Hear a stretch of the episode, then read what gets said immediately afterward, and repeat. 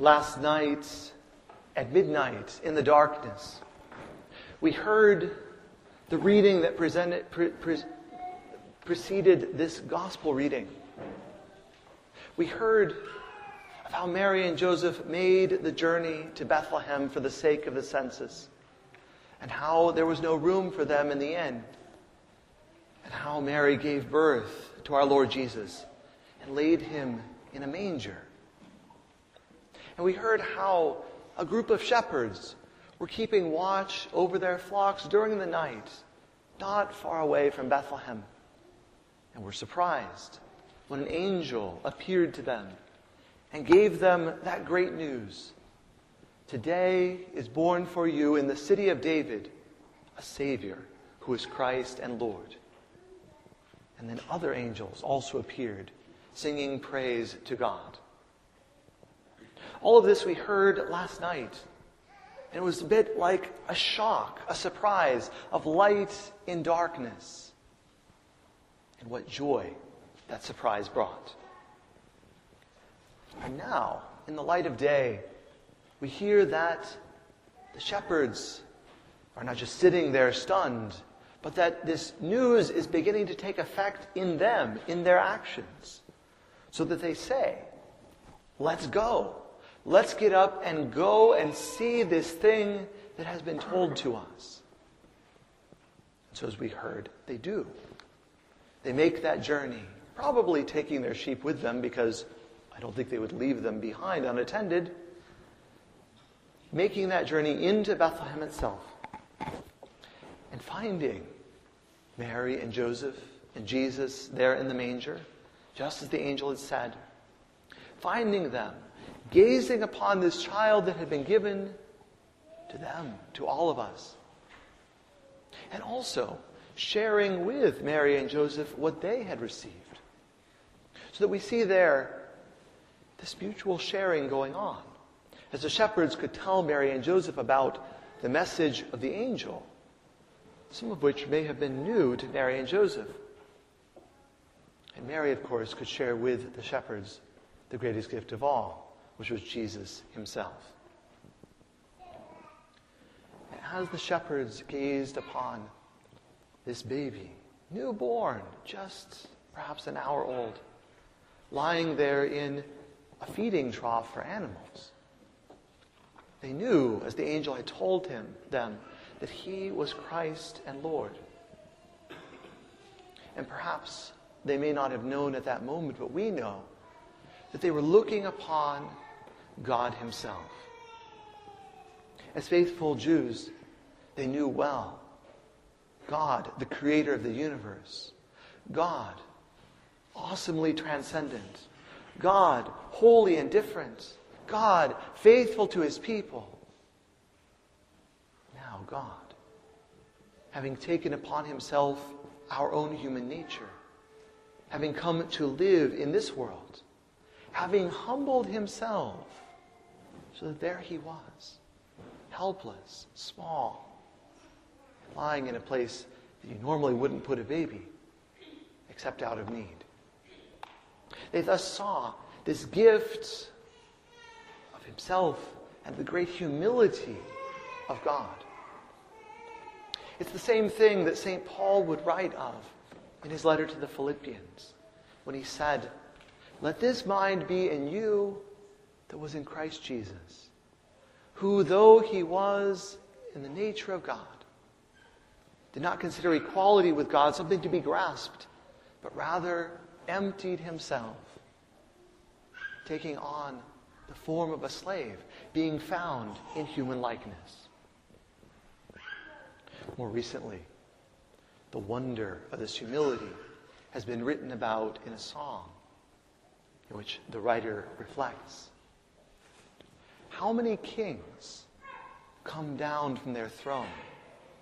How many lords have abandoned their home? How many greats have become the least for me? And how many gods would pour out their hearts to romance a world that is torn all apart? How many fathers gave up their sons for me? Only one did this for me. In something like the humility that those shepherds could gaze upon in that day.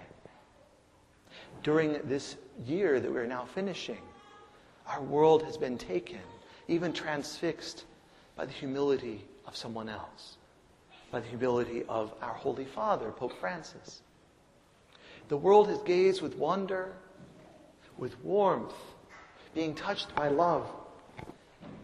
As we have all seen in humility in Pope Francis, a similar humility, as we have seen him choose humble clothes, a humble car, a humble place to live, as we have seen him leave behind security measures to plunge right into the midst of the people, as we have seen him reach out, reach out again and again in love to one person after another, as he has given interviews, as we've heard of the personal, unexpected phone calls that he makes, as we've heard of particular people that he has touched among the feet that he washed on Holy Thursday was a young Muslim woman. Or that famous photo recently when he embraced that man so terribly disfigured in appearance by disease. And so the world has had all of our hearts warmed by this humility and love shown by Pope Francis. And even Time magazine and others have recently named him Person of the Year. And recently, an article in the Washington Post has said appropriately that the place that Pope Francis gets this is from none other than Jesus. Do you like Pope Francis? says the title of the article. Then you'll love Jesus. It is because he loves Jesus, it is because he follows Jesus that Pope Francis lives out this same thing. And so we see in him a similar humility, a similar love, and perhaps the very same warmth to hearts that so often happens on Christmas as we're touched once again by the gift and love of Christ is what has touched us throughout the year in his actions. Pope Francis knows well that when we meet Jesus, when we are touched by him, that it makes a difference in our lives. And so may it be. May we, like the shepherds on that day, be affected by what we see on Christmas. Like the shepherds, let us go to see this thing that has been told to us. Let us be sure to come every Sunday to Mass to meet this same Lord Jesus who offers himself to us here. Like the shepherds, let us share what we have been given with other members of the faithful. Like the Virgin Mary, let us reflect in our hearts upon what we have heard and seen this day. Perhaps taking time to read at home the first two chapters of the Gospel of Matthew and the Gospel of Luke, where these events are recounted. Perhaps reflecting upon the words of the Creed or the section in the Catechism on the Incarnation like Pope Francis. Let us find ways to reach out to others in that same love and to practice that same humility in our lives. Like the shepherds, let us share with others this good news that has been told to us, which they need to hear as well. Some years ago, one of Pope Francis' fellow Jesuits, at that time the head of the Jesuit order, wrote these words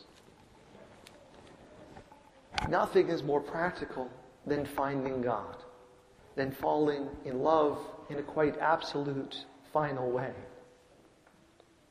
What you are in love with, what seizes your imagination, will affect everything. It will decide what will get you out of bed in the morning, what you will do with your evenings, how you spend your weekends, what you read, whom you know, what breaks your heart and what amazes you with joy and gratitude. Fall in love. Stay in love. And it will decide everything.